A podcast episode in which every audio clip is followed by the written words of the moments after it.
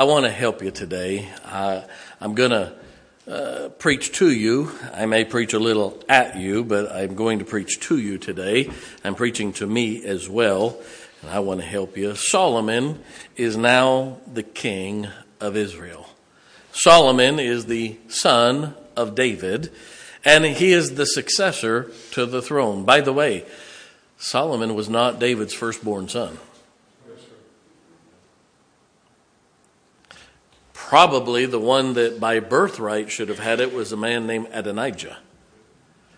But Solomon was the uh, son of David and Bathsheba. Remember that Bathsheba is the one that David committed adultery with and had her husband killed. Now, Solomon was not the product of the adultery, but his mama was an adulteress. Can I tell you something?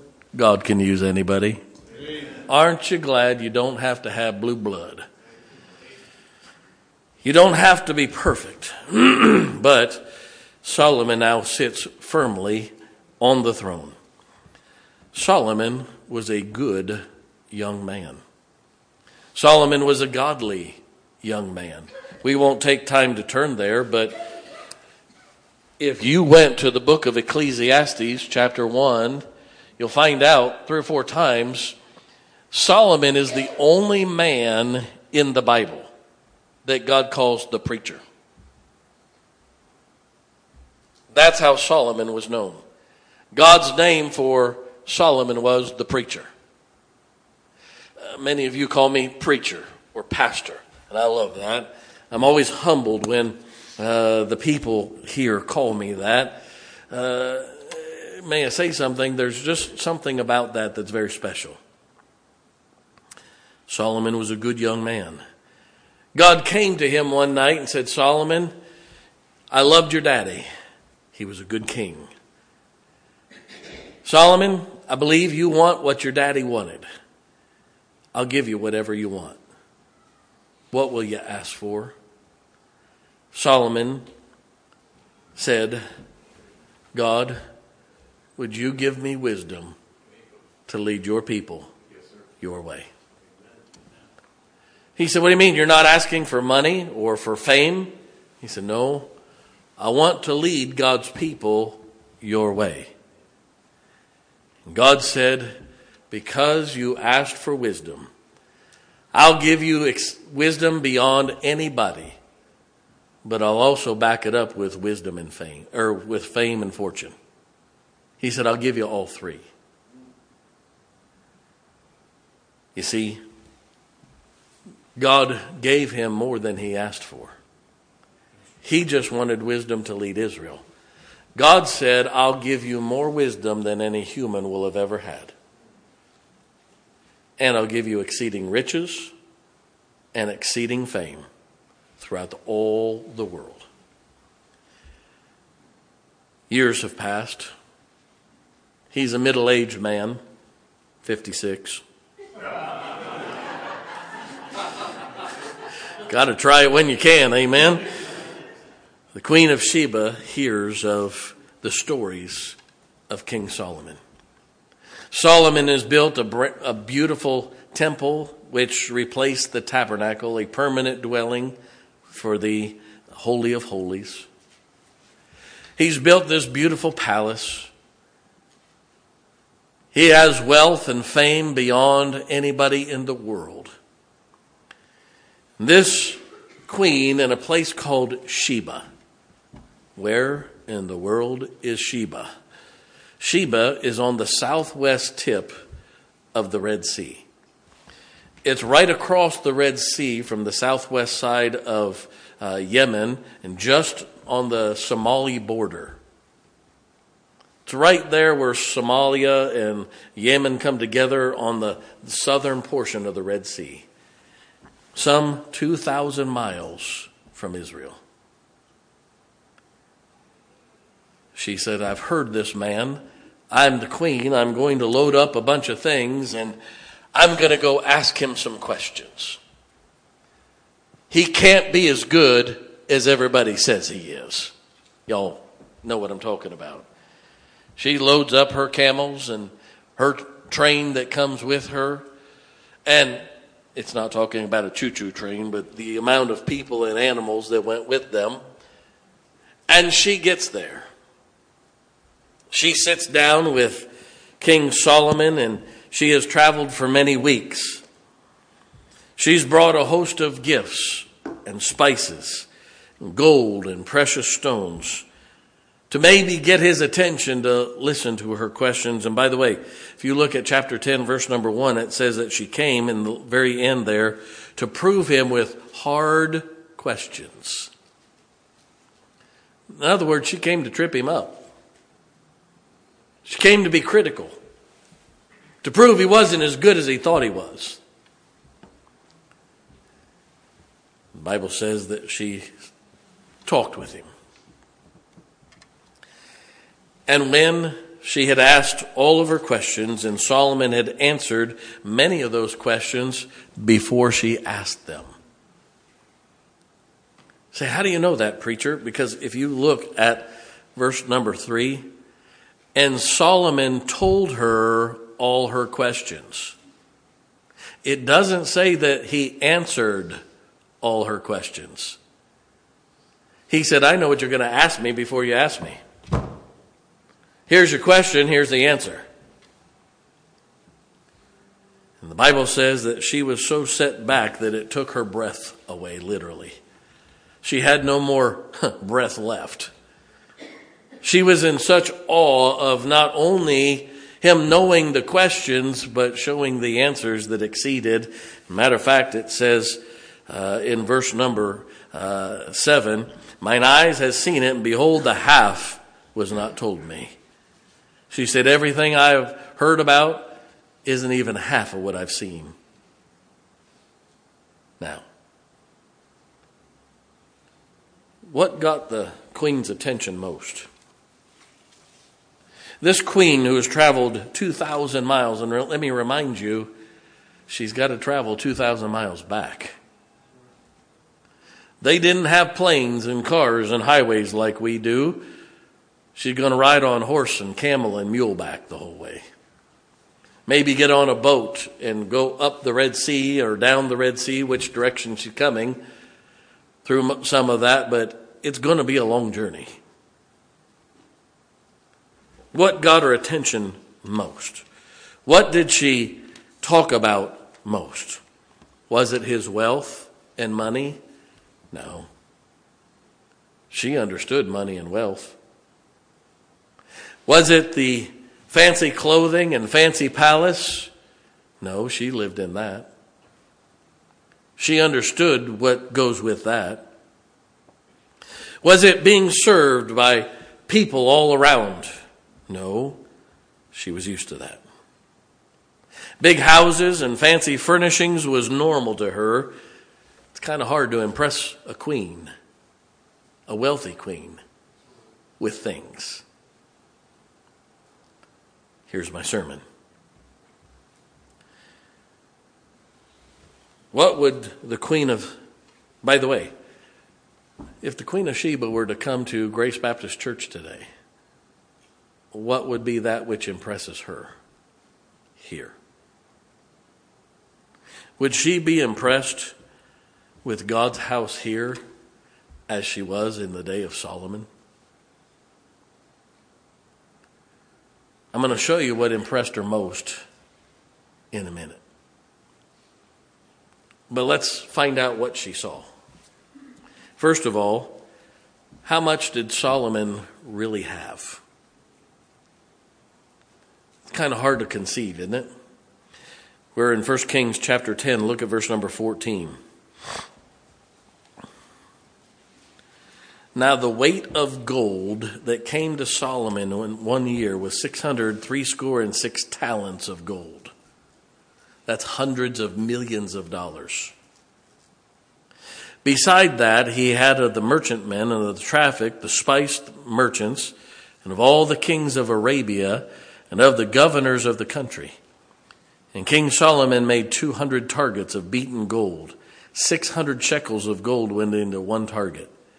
And he made 300 shields of beaten gold. Three pounds of gold went into, went into one shield. You realize gold right now is about $1,800 an ounce, times 16 ounces per pound, times three pounds per shield. Those are just for decorations. Moreover, the king made a great throne of ivory and overlaid it with the best gold.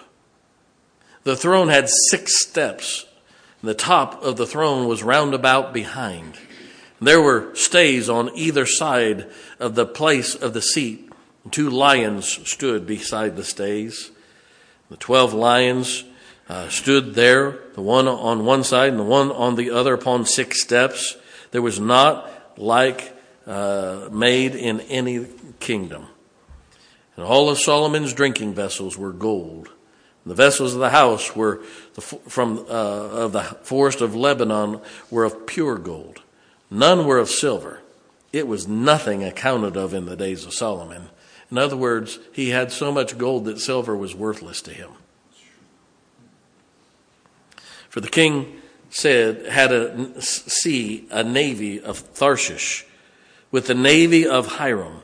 One in three years came the navy of Tarshish, bringing gold and silver and ivory and apes and peacocks. So King Solomon exceeded all the kings of the earth for riches and wisdom.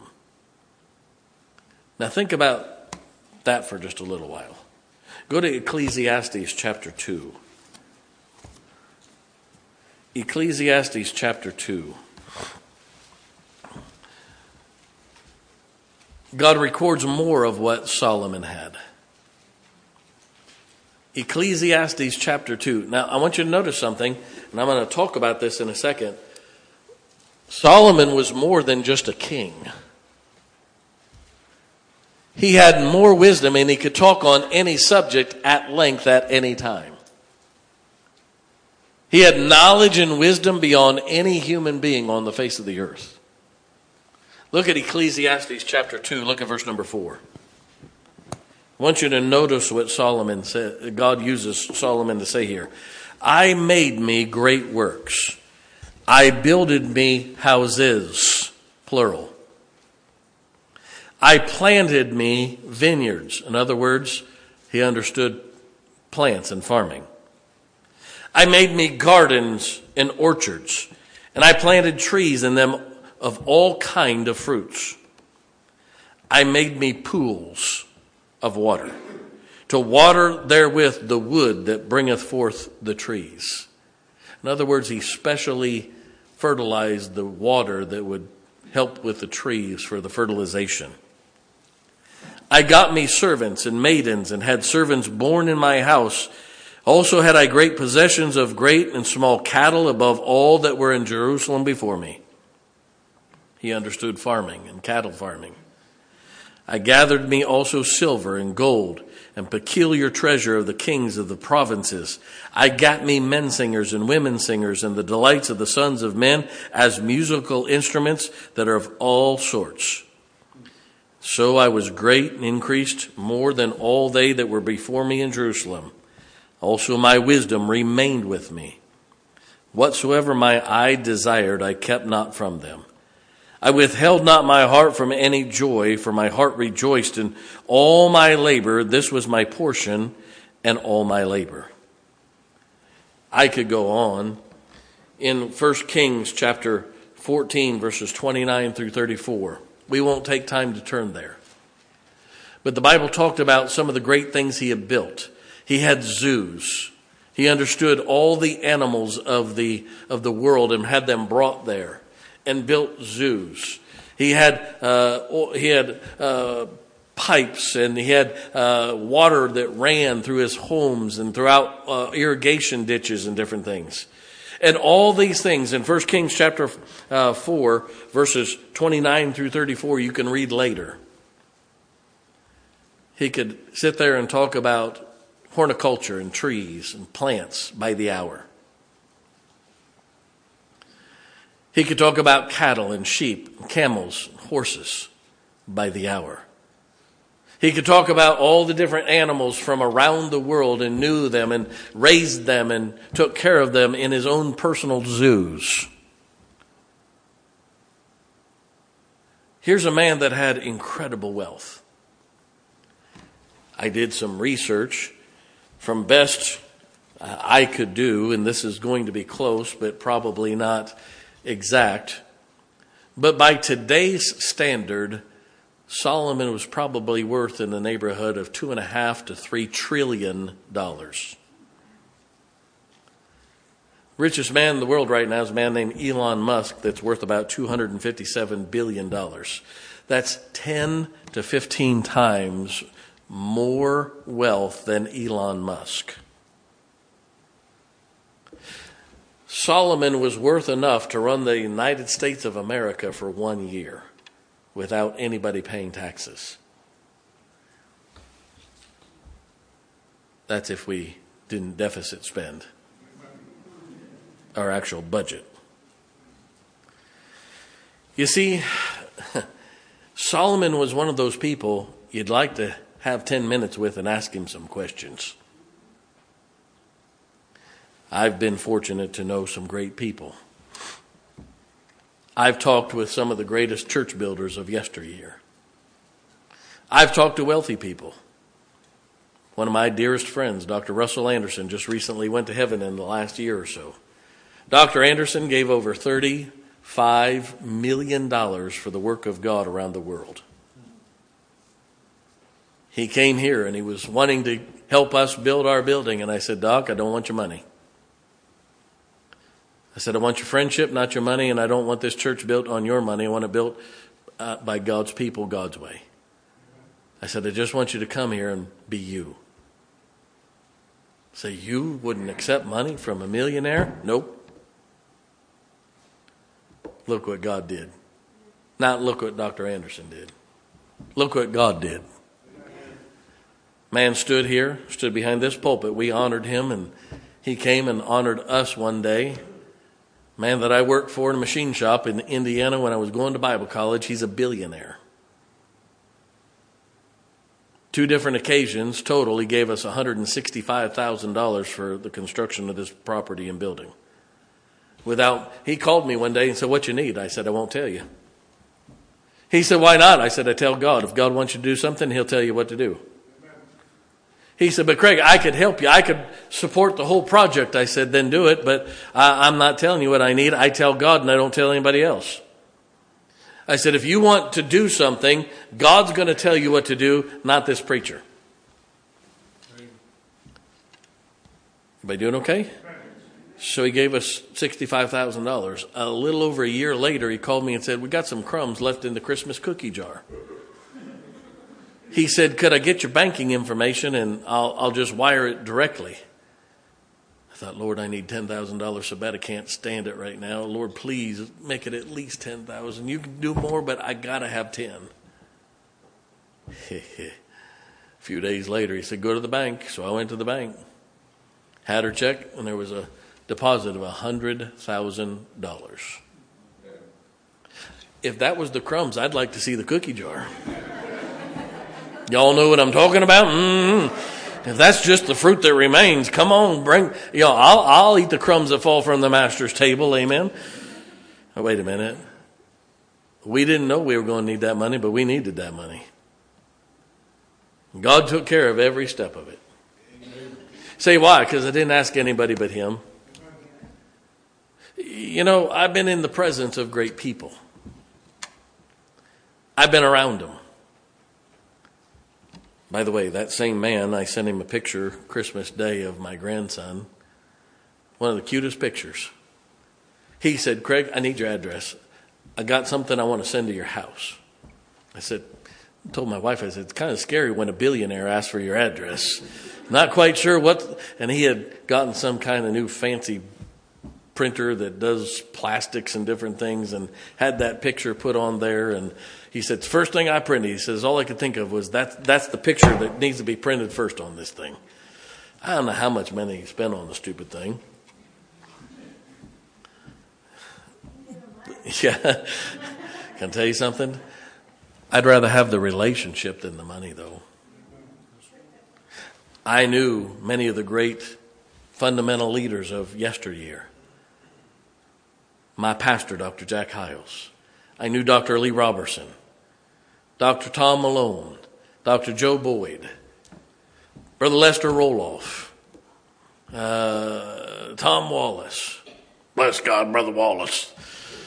I love hearing that man's voice. Now, wait a minute. Uh, I, I, knew others, Dr. Bruce Cummons and Harold Henniger. And I could go down the line of great men that I knew, but do you know they were great and wise men, but God said Solomon was wiser than all of them?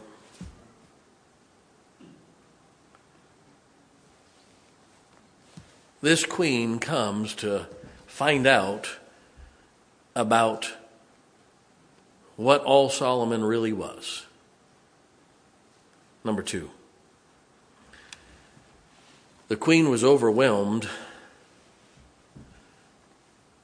and this is where you pick up the rest of the sermon.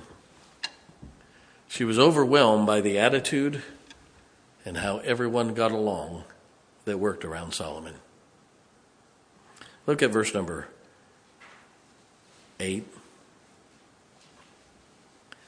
Happy are thy men. Happy are these thy servants, which stand continually before thee and that hear thy wisdom. Blessed be the Lord thy God, which delighted in thee, to set thee on the throne of Israel, because the Lord loved Israel forever. Therefore made he thee king to do judgment and justice. It wasn't all the wealth. Wasn't all the gold and all the silver and all the precious stones.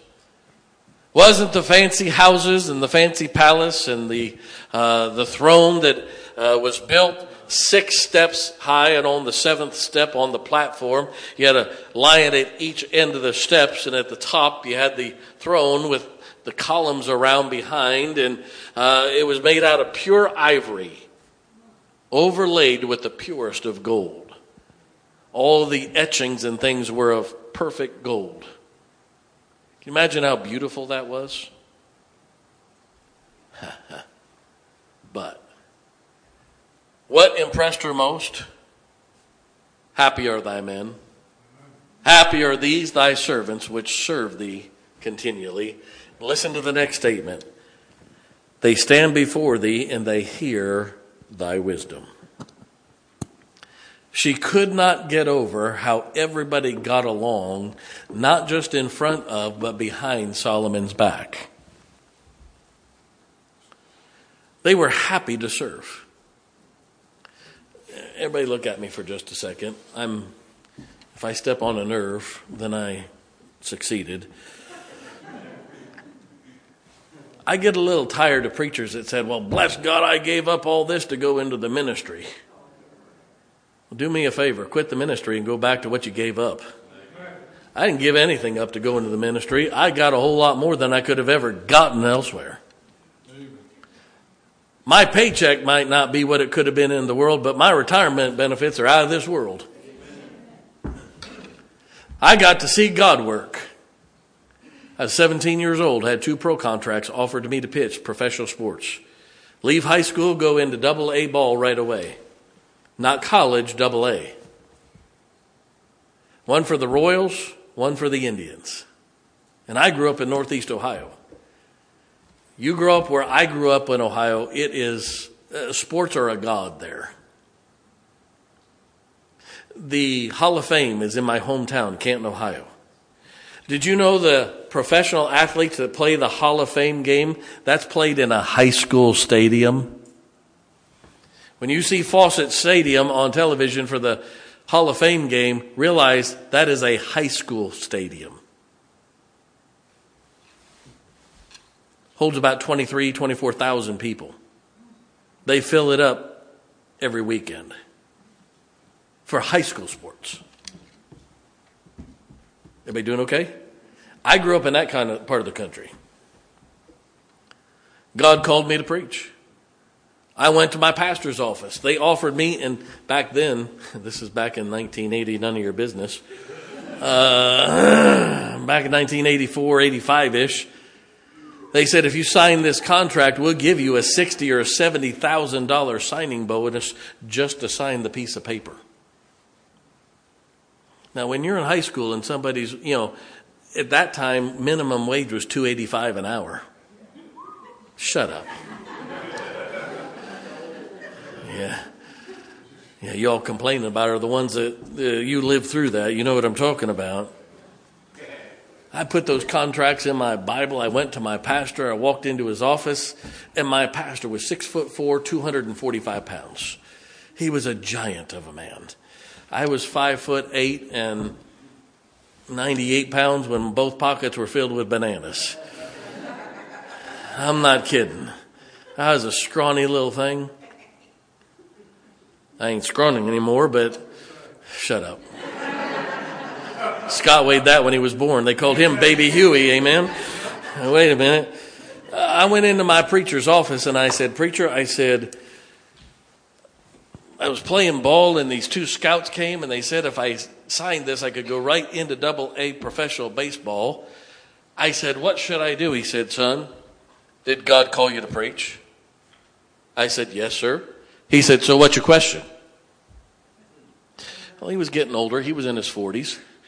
I thought maybe he didn't hear me right. And I said, and I went through the whole story again. He said, Son, did God call you to preach? I said, Yes, sir. He said, So what's your question? I just looked at him. And I started to say something, and he said, Uh uh-uh, uh, did God call you to preach? I said, Yes, sir. And I knew what he meant. I took those pieces of paper that were in my Bible, tore them up, put them down on his desk, grabbed my Bible, and walked out. And became a Baptist preacher. Years later, I was at a Charleston River Dogs game in Charleston, South Carolina. I took my teenagers there. I was a youth director there. By the way, young man that just preached here just a little while ago, Brother Jamie Jackson, you know, the tall evangelist, he was sitting in that group of teenagers. I looked up and told my wife, I know that guy over there. She said, Okay, who is he? God love my wife. Brother James, I said, That's Nolan Ryan. She said, Who's that?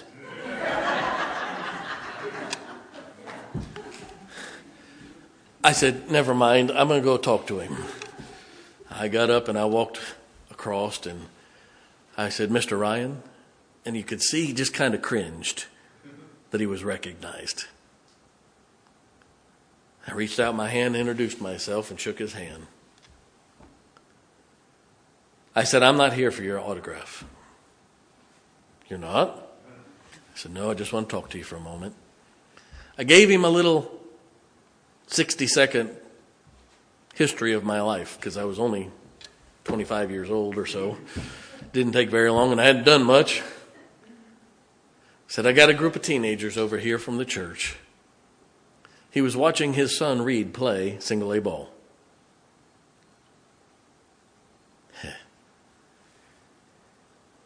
Tears began to roll down his face. He said, Son, you better be glad you went into the ministry and not baseball. He said, I made a lot of money. I got well known. He said, I got a bank account that can show what I did and a ranch in Texas. He said, but those young people's lives over there last forever. He said, You're a wealthier man than I will ever be. And I said, Well, since I got your attention, I said, Mr. Ryan, may I ask you one question? He said, You can ask me anything you want. I said, If you died today, do you know 100% sure you'd go to heaven? That man began to burst into tears. He said, I hadn't been asked that question in a long time. He said, But yes, sir. He said, I went to church with my grandma was 10 years old down in East Texas. He said, I went into a Baptist church and heard a man preach, and I walked an aisle and trusted Jesus Christ as my Savior. I said, Mr. Ryan, that's all I needed to know. He said, You came to shake my hand. And he reached his hand out. He said, May I shake yours?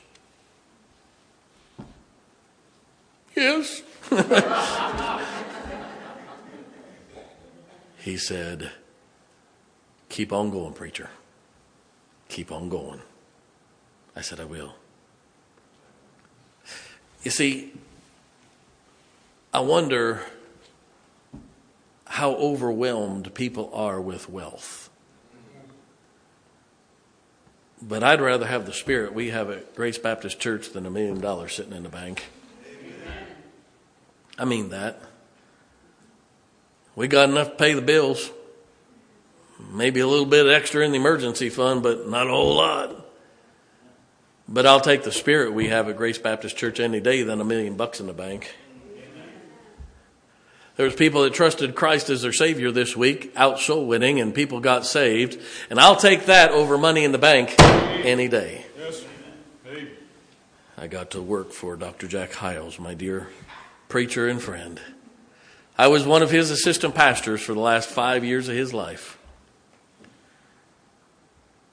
His love was powerful. His mind was exceptional. Every Sunday night, he would stand at six o'clock Church was at 7. He would stand for 50 minutes in his auditorium, 7,000 seat auditorium. Usually there was anywhere from three or 4,000 people at the 6 o'clock hour.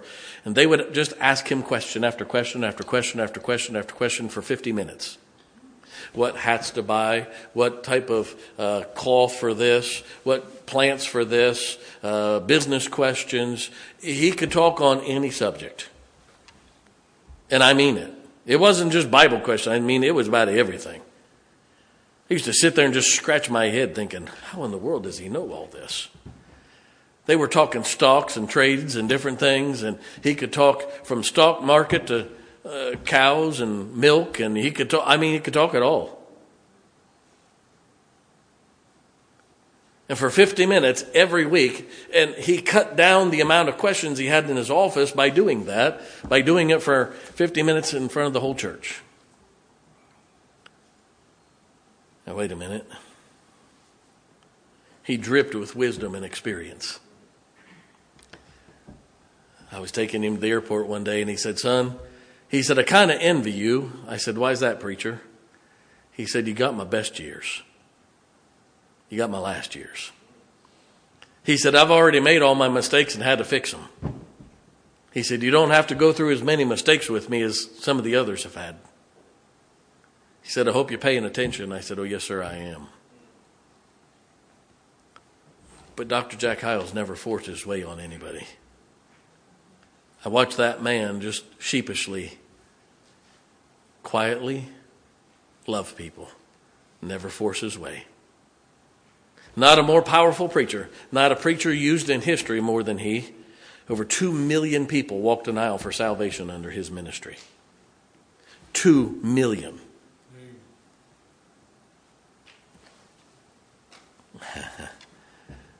After he died, I was one of the pallbearers that carried his casket. There's a bunch of preachers around the country that thought they were hot snot on a silver platter. And they ain't nothing but a cold booger on a paper plate. they would go around bragging about how close to Dr. Jack Hyles they were. May I say something? I worked for the man. I don't have to brag about it. Because if you were close to him, you didn't need to brag, you just did it. You enjoyed that presence with him. When we worked with him, we enjoyed working for him. I never had set hours. But I know this I'd work myself into the ground for the man because I loved him, loved doing the work of God. I was in my office one morning at about 7:30 my phone rang and I looked and the brother Hyles's button was lit up. I said, "Uh-oh." I picked it up and said, Yes, sir. he said, Brother Craig, how long you been here? I said, I got here about 5.15, 5.30. He said, You're going to have to quit that. I said, Why's that? He said, You're making me look bad. I didn't get here till just a few minutes ago. He said, You got three kids at home. I said, It's okay. They're, they were in bed. They'll, they'll be here. Don't you worry. Everything's fine. He never forgot that. Number three.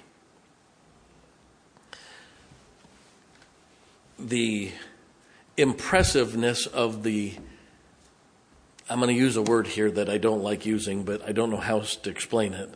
The impressiveness of the pageantry was not the pageantry, it was the happiness of the people. Now, she was impressed with how folks looked. Look at verse number five. Uh, verse 4 And when the queen of Sheba had seen all of Solomon's wisdom, and the house that he had built, and the meat of his table. And by the way, that means this, and you find out in 1 Kings that uh, he, he fed everybody that worked for him, and they all sat at the same table hundreds and hundreds of workers. He fed them the best of the food. Now, watch this. The meat of his table and the sitting of his servants and the attendance of his ministers and their apparel and his cupbearers and his ascent by which he went up unto the house of the Lord, there was no more spirit in her. Now look at me. It wasn't a show, it was a way of life. She was not impressed with the pageantry. She was impressed that when she saw them afterwards, they were the same afterwards as they were in his presence. They wore their uniforms happily. And they were constantly in uniform because whenever the king called, they wanted the answer. They got to be a part of something that nobody else could understand. I don't mean this in a, in a boastful way. You have a hard time understanding a church that ran 22, 24, 25,000 every Sunday. I got to work there. There were more people in church than live in Martinsburg every Sunday. We had high days that had more people in church than live in Jefferson County. The highest day of attendance, I think we had 81 or 82,000 people on the church property in Hammond.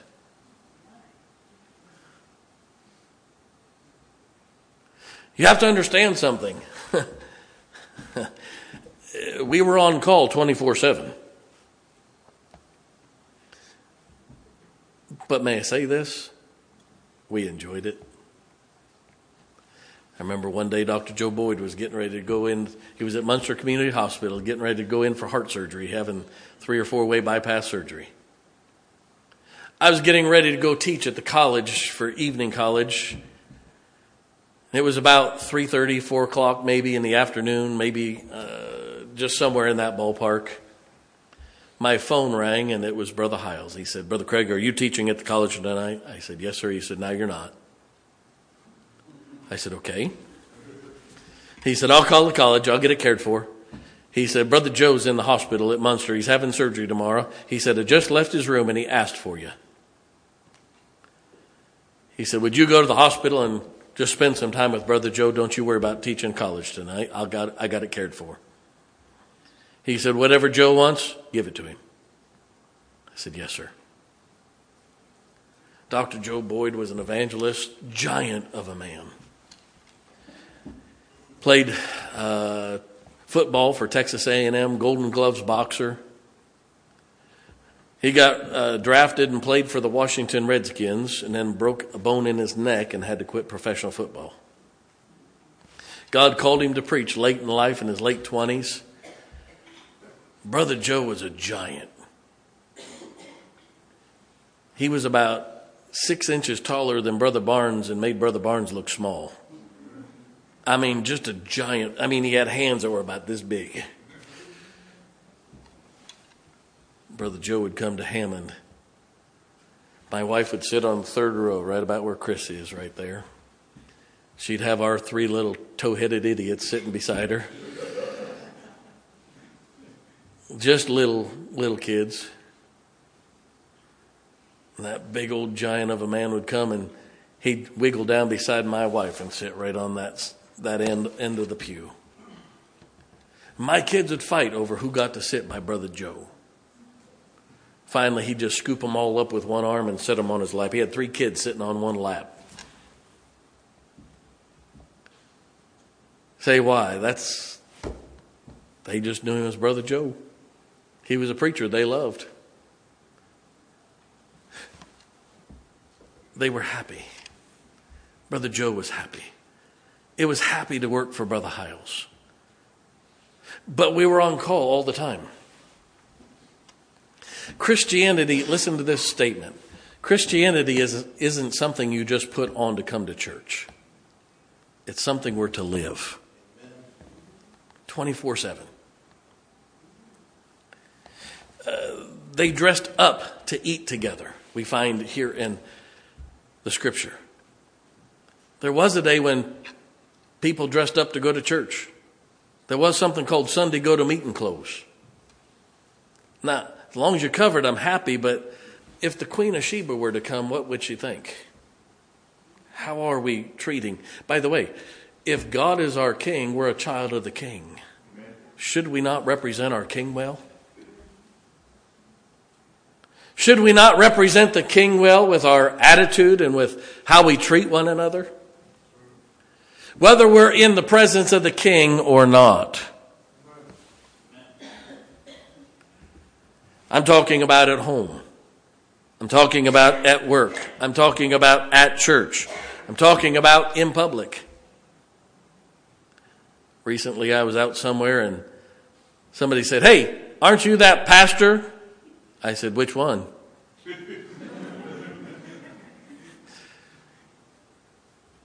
they said, The one of that new church building over there. I said, That's me. I've seen your picture. I said, Was it at the post office? They said, No. I said, Good. And I, I, laughed with them for a second, and they said, This is what they said. We heard you had a good attitude. It's nice to meet you. I reached in my pocket and handed them a gospel tract. They said, Oh, I got three of those already. I said, That's fine. Can I tell you something? maybe we ought to act like a child of the king all the time.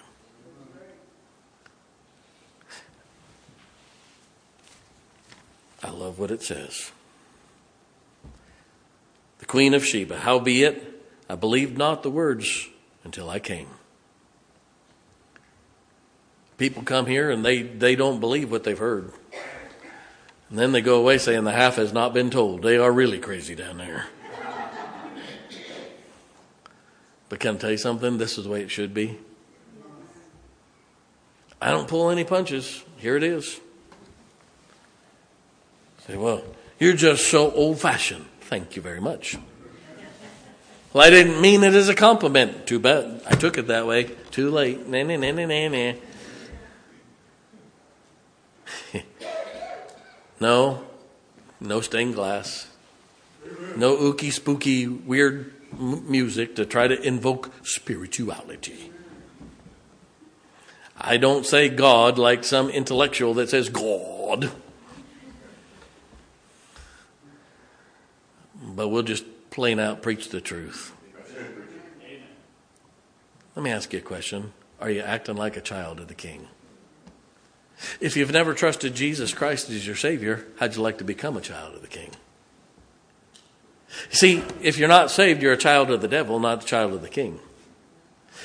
And God said in John chapter 1, verse number 12, But as many as received him, to them gave he power to become the sons of God, even to them that believe on his name. How about we just obey the king and enjoy serving the king together? Amen. I don't know about you, I love coming here. You know, you pull on the property and you sense something's just a little different. Those of you that come here often, your heart starts beating just a little faster and you say, it's going to be good. It's happy. It's bright. It's cheerful. We get out of this nasty, gnarly world and get to go to a place and we sense God's presence and it's happy and uh, you feel like the Queen of Sheba after being in the presence of Solomon. Though I'm not Solomon in any way and I have enough sense not to have 700 wives and 300 concubines. God and I are going to have a talk. Solomon may have been the wisest man in the world, but he was stupid too. 700 mother in laws? Forget that mess. Good night. Who wants 700 mother in laws? You know, he may have been wise, but he could be stupid too. Ah, I can tell you something. But we get to be a child of the King. How about we decide we're going to be a child of the King 24 7? Not just visit it, not just come and give attendance to it, but we're going to live it. I'll promise you one thing you'll be happier. You'll be happier. Every head bowed, every eye closed. I'm done. Say, preacher, if I died today, I'm 100% sure. I know for sure I'm going to heaven when I die. Would you raise your hand? God bless you. You may put your hands down. Say, preacher, if I died today, I don't know that, but I'd like to be a child of God someday. I'll not come to you, I'll not call you by name. I won't embarrass you, I promise you. But say, preacher, I've never been saved, I've never trusted Christ, but I'd like to someday. Would you raise your hand? All right. Who'd say, preacher, somewhere in that sermon, something I needed? Would you raise your hand? Oh, my soul, scores and scores of hands. You may put them down. If you've been saved and never baptized, we could take care of that today. We've got everything you need. If you've been saved and baptized by immersion, like to join our church, you come. If God spoke to your heart today, God was impressing something on you. How about you come kneel at an old fashioned altar and talk to God about it today? It's okay. He's your king, He's your daddy. He wants to help you.